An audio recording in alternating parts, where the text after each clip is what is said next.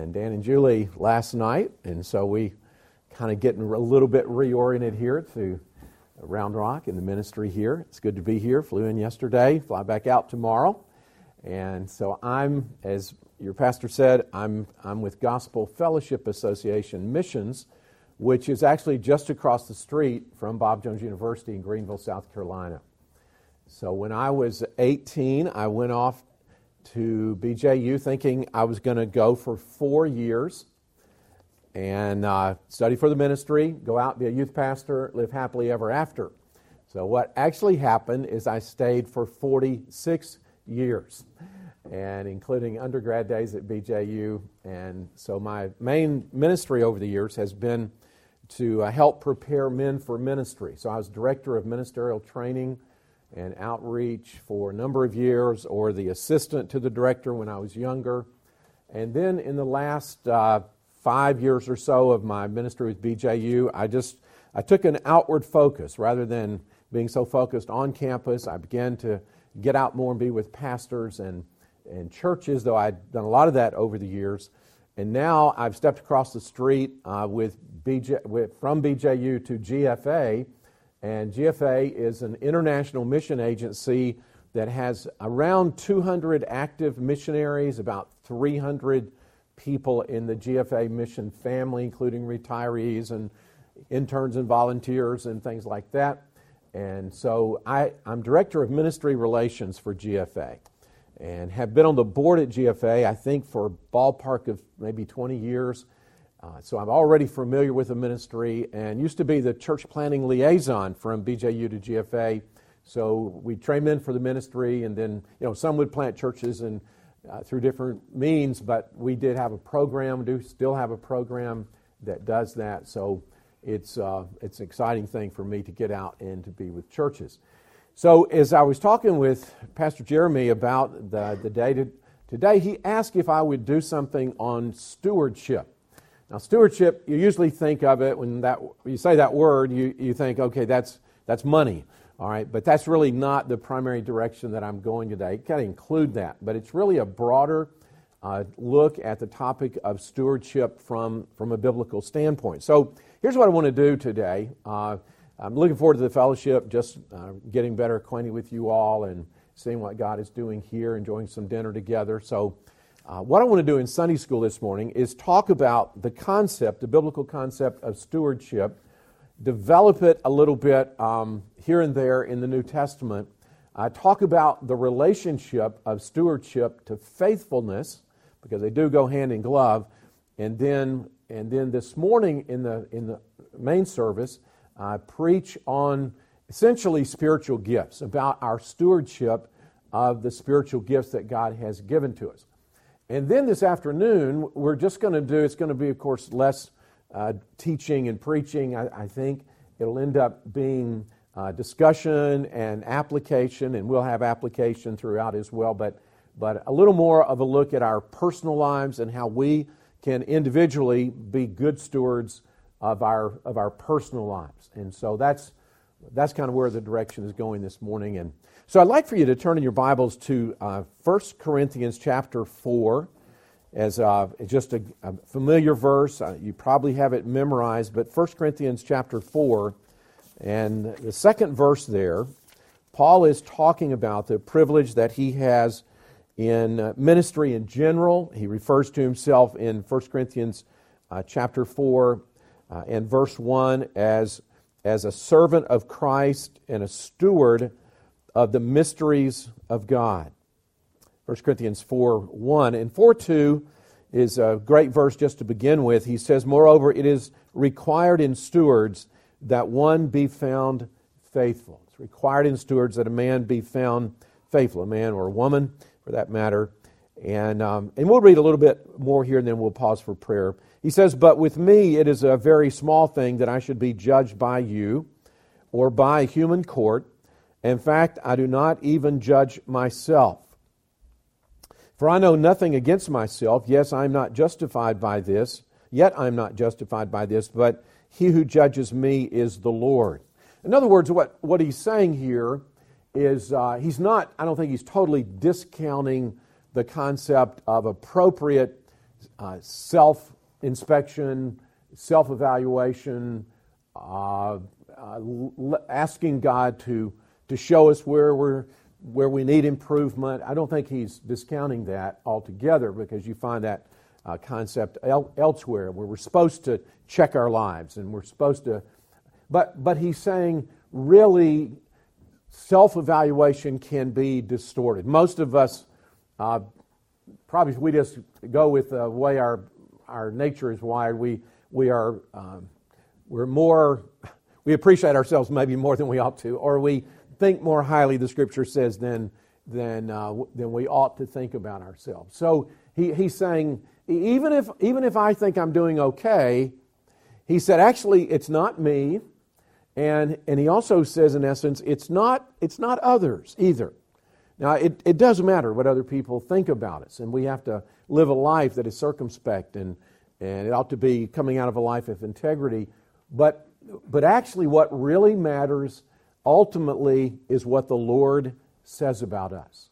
Are we being responsible, being faithful, being good stewards of all that God has entrusted us with? So in verse 5, he says, Therefore, judge nothing before the time until the Lord comes, who will both bring to light the hidden things of darkness and reveal the counsels of the hearts. Then each, one each one's praise will come from God. So I think we have to just be uh, reminded this morning as we begin that there's a day coming when each of us will stand before the judgment seat of Christ to give an account of the things done in the body, the Scripture says. Uh, 2 Corinthians chapter 5 talks about that. 1 Corinthians chapter 3 talks about that. Uh, even 1 Peter, where we're going to be this morning, talks about for, for pastors how that, that day is coming. And so there'll be an evaluation, and then there'll be rewards according uh, to that which we have done. So we just always need to live in light of that ultimate uh, divine accounting that comes. So why don't we uh, why don't we pause for prayer and ask the Lord's grace and help? Lord, we thank you this morning that we can come into your presence and we can meet with your people. We can study your word. We can reflect upon our lives. And we can ask, Lord, for you to show us things that we need to do better, to be more faithful at, to be more effective at. And so I ask, Lord, that you would, that you would bless our time in your word. We pray for any special uh, needs that are on the hearts of your people here today uh, heartaches, things that cannot be fully spoken or shared or even perhaps even understood altogether. But we ask, Lord, for your special uh, working in our hearts today. We pray for the power and uh, blessing of the Holy Spirit in our teaching and preaching.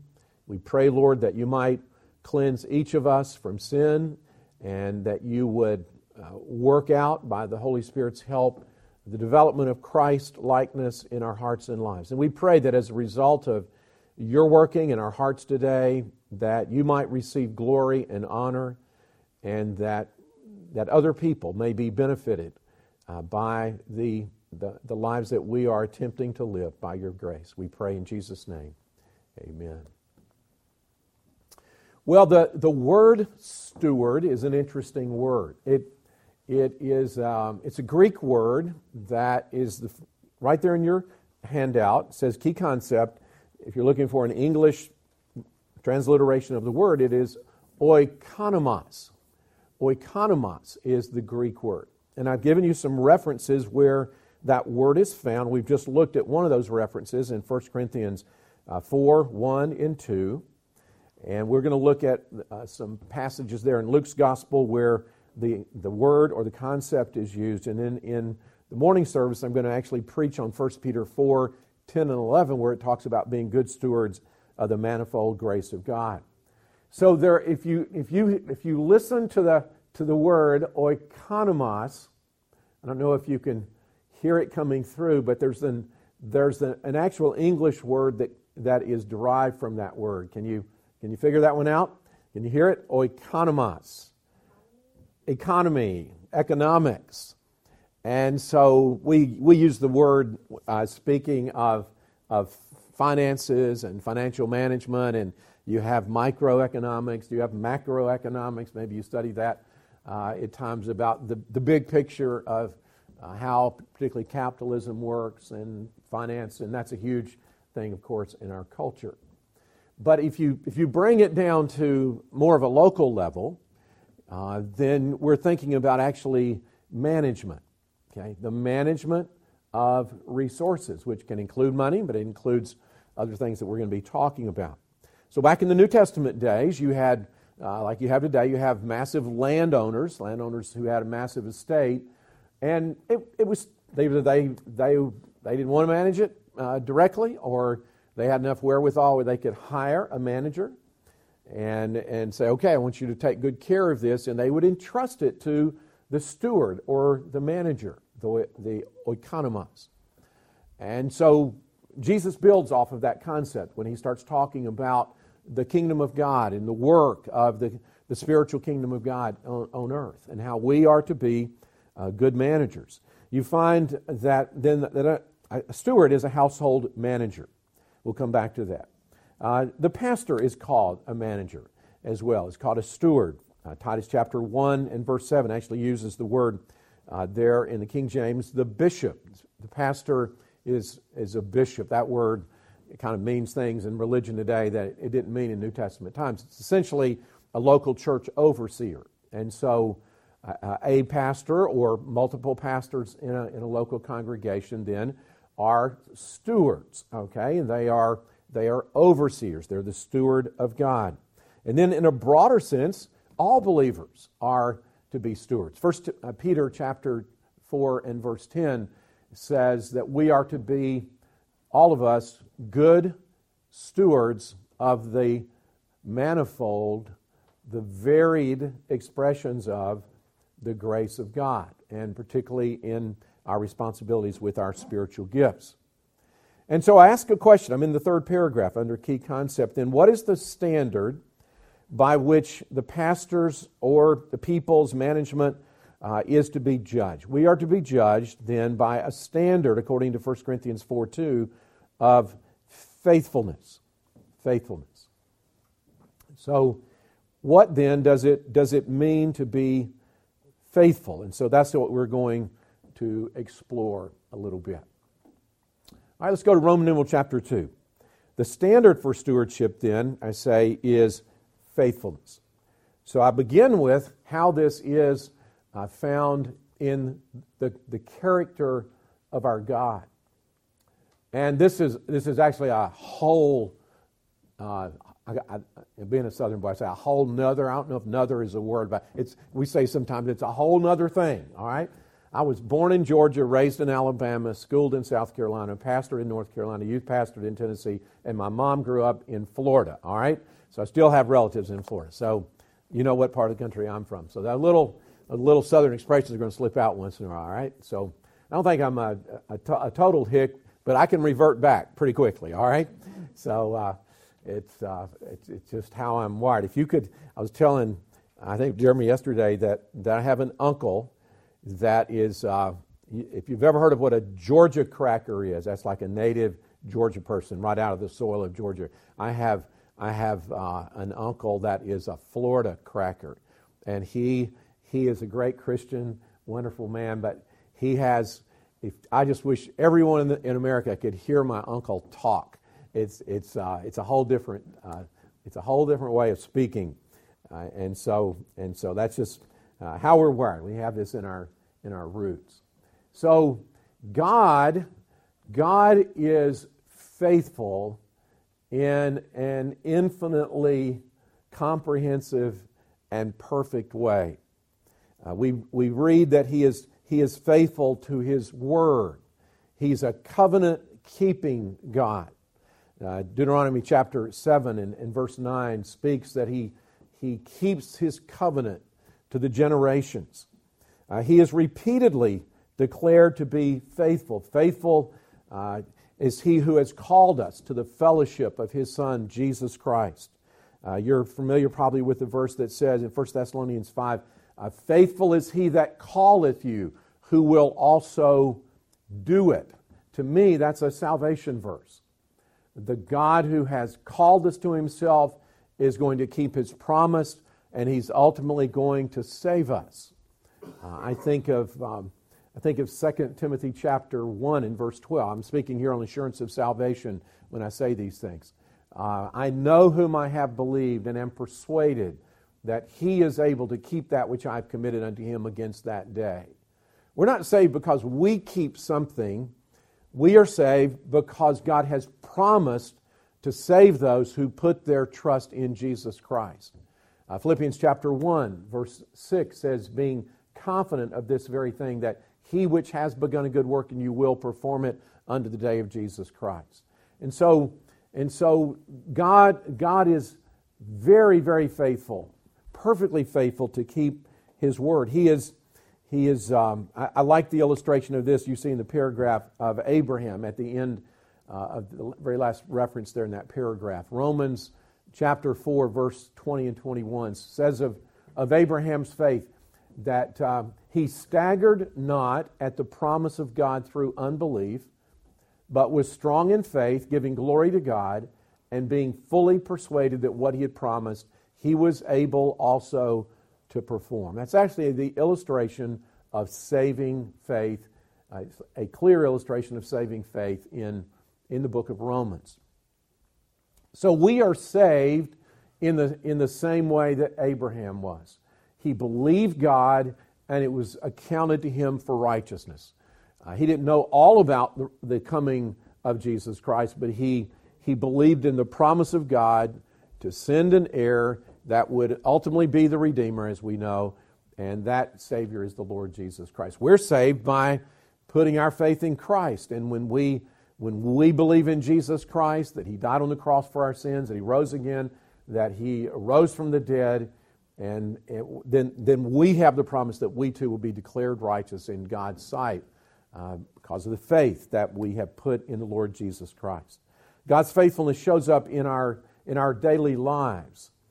God helps us to overcome temptation. Faithful is the, uh, 1 Corinthians chapter 13, uh, 10 13 uh, says, There has no temptation taken you but such as is common to man, but God is faithful, who will not suffer you to be tempted above that you are able, will make a way to escape. E- even, even when we slip and fall in sin, we, we can claim God's faithfulness. He doesn't abandon us, but rather, if we come to Him and we confess our sin, He is faithful and just to forgive us our sin and to cleanse us from all unrighteousness. So, those are just a few of the, the ways in which uh, God's faithfulness shows up. So, I like to put it this way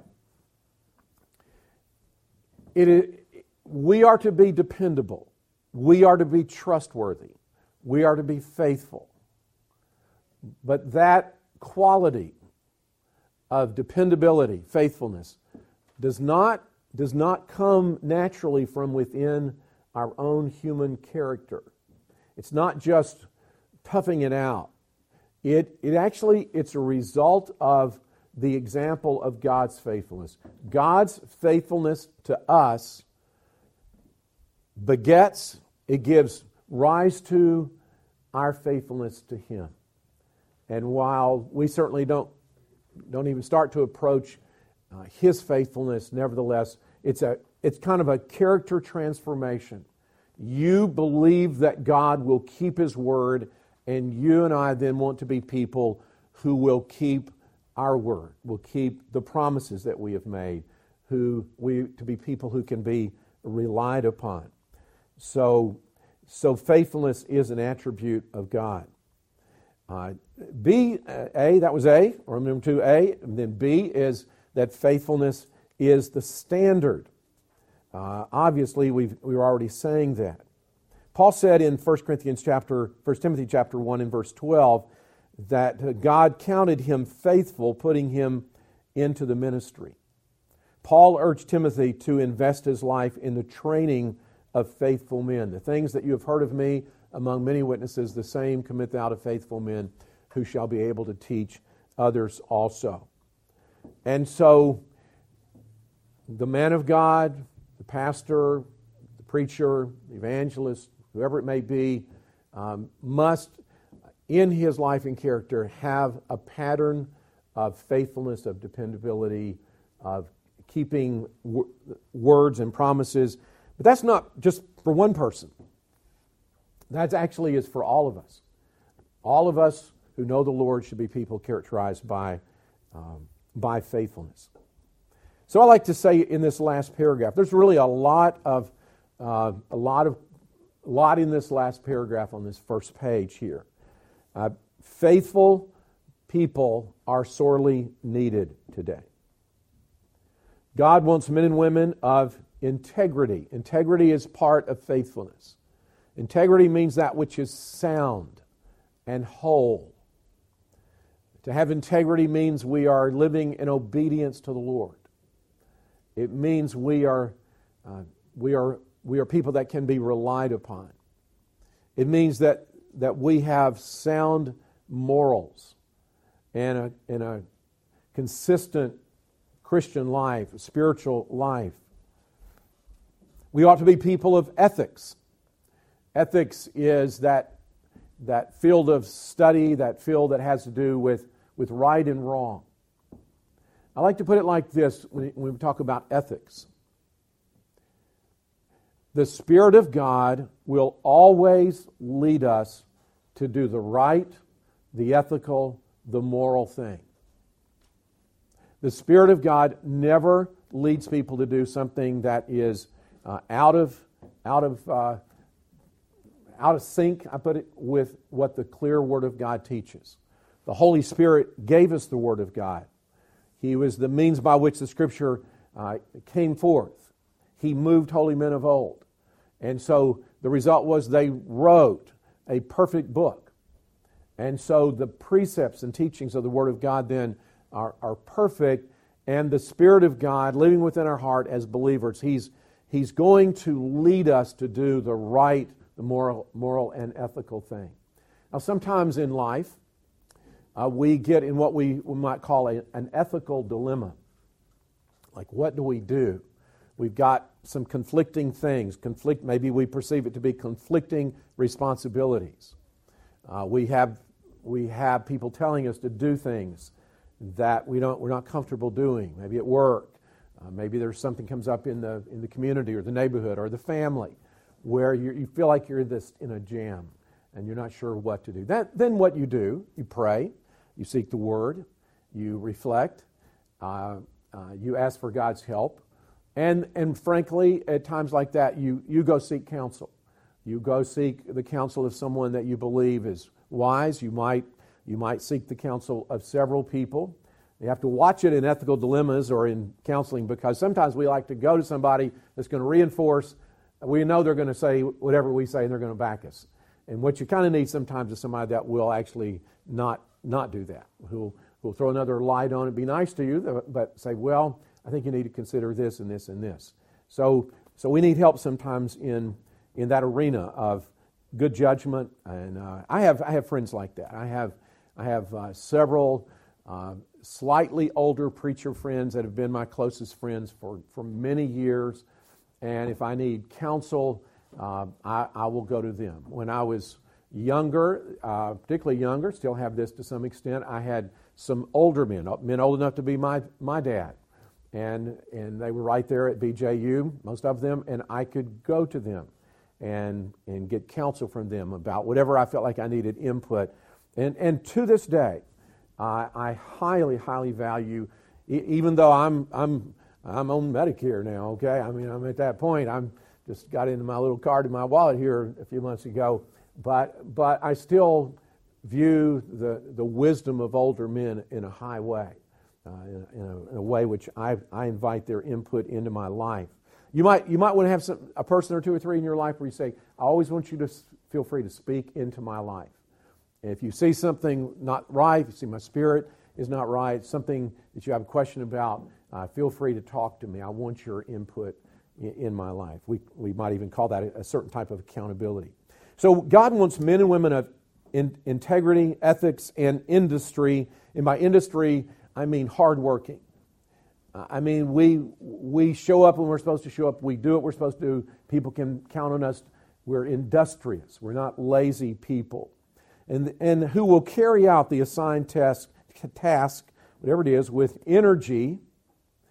And this, this comes to me from Colossians chapter 3, where, where Paul says to the slaves of that day, the servants, he says, Whatever you do, do heartily as unto the Lord. So we should put our heart into whatever we're doing. There are times when I have to do things that, you know, maybe like you're the same way. There's like, I'm not, I, you know, I had five things to do today. This would be number five, or this would be number six or seven. Uh, I'd really rather not, but, but it's part of my responsibility. So what I have to do is I have to get my heart into whatever it is I'm doing. So I do, I should be doing things with energy, with enthusiasm, and with endurance. And we're going to talk about that idea here in a minute. We talk about staying with, sometimes even staying with a, a challenging responsibility in our lives, with endurance. He desires that we invest all of our God given resources to make, to make gain for God. And you got to be, I'm going to be a little careful about when I'm, don't misunderstand what I'm saying here, okay? We talk about being productive in one of the parables that we'll look at in Luke. But we're not, we're not in this for ourselves. We're not trying to get rich. We're not trying to uh, uh, be famous. We're just trying to turn a spiritual profit for the kingdom and glory of God, as I say here. And then, he, so he wants us to be reliable, dependable, trustworthy, and faithful. There's a saying that uh, Dr. Bob Jones Sr. said, and it's uh, some of his sayings are over the, the, the, chalkboards in the classrooms at BJU. And this one is an easy one to remember. The greatest ability is dependability. And that pretty well summarizes it. You know, because if we cannot be relied upon, then, then whatever else we, we may have talents and gifts at doing, uh, if they're not tied to dependability, then, then we're going to come up short. All right, I've been rattling on here for a little while. Do you have any, any comments or questions? Uh, anything here, Brother Bob? Last week we received a message from Pastor Vanderlinder. It was quite startling. His message indicated about 2% of Christians proclaim the gospel to others. Yeah, there you go. Hmm. Okay, good. Good. Uh, good sobering thought there. so, how are we doing on that? Yeah. Yeah. Yeah. You asking me? It can be any number of things, but um, uh, it's not right. It's not. It's not the way it ought to be. Would be like, how did they discern whether they were Christians? I don't know. Like, what was the qualification for receiving the Christian title? Yeah. Was it self um, like identification as a Christian, like I identify as a Christian, Mhm. or is it were they, you know, validated to you know based off of their statement of faith that they would be what classified as Christian? Are you tying this to Yeah. what he's saying there? Yeah, I mean, it could do, I mean, I don't know, to the best of our ability, to the, to ascertain a, a authentic Christian to the best of our ability, you Mhm. know, what would that number look like? Yeah. Okay, if somebody's gonna state this statistics, we don't, I mean, unless we understand the criteria by which they're judging it, we may get a false conclusion. Yeah. Well, we have to. I don't know. That's kind of another. That's a realm of something to think about. This evidence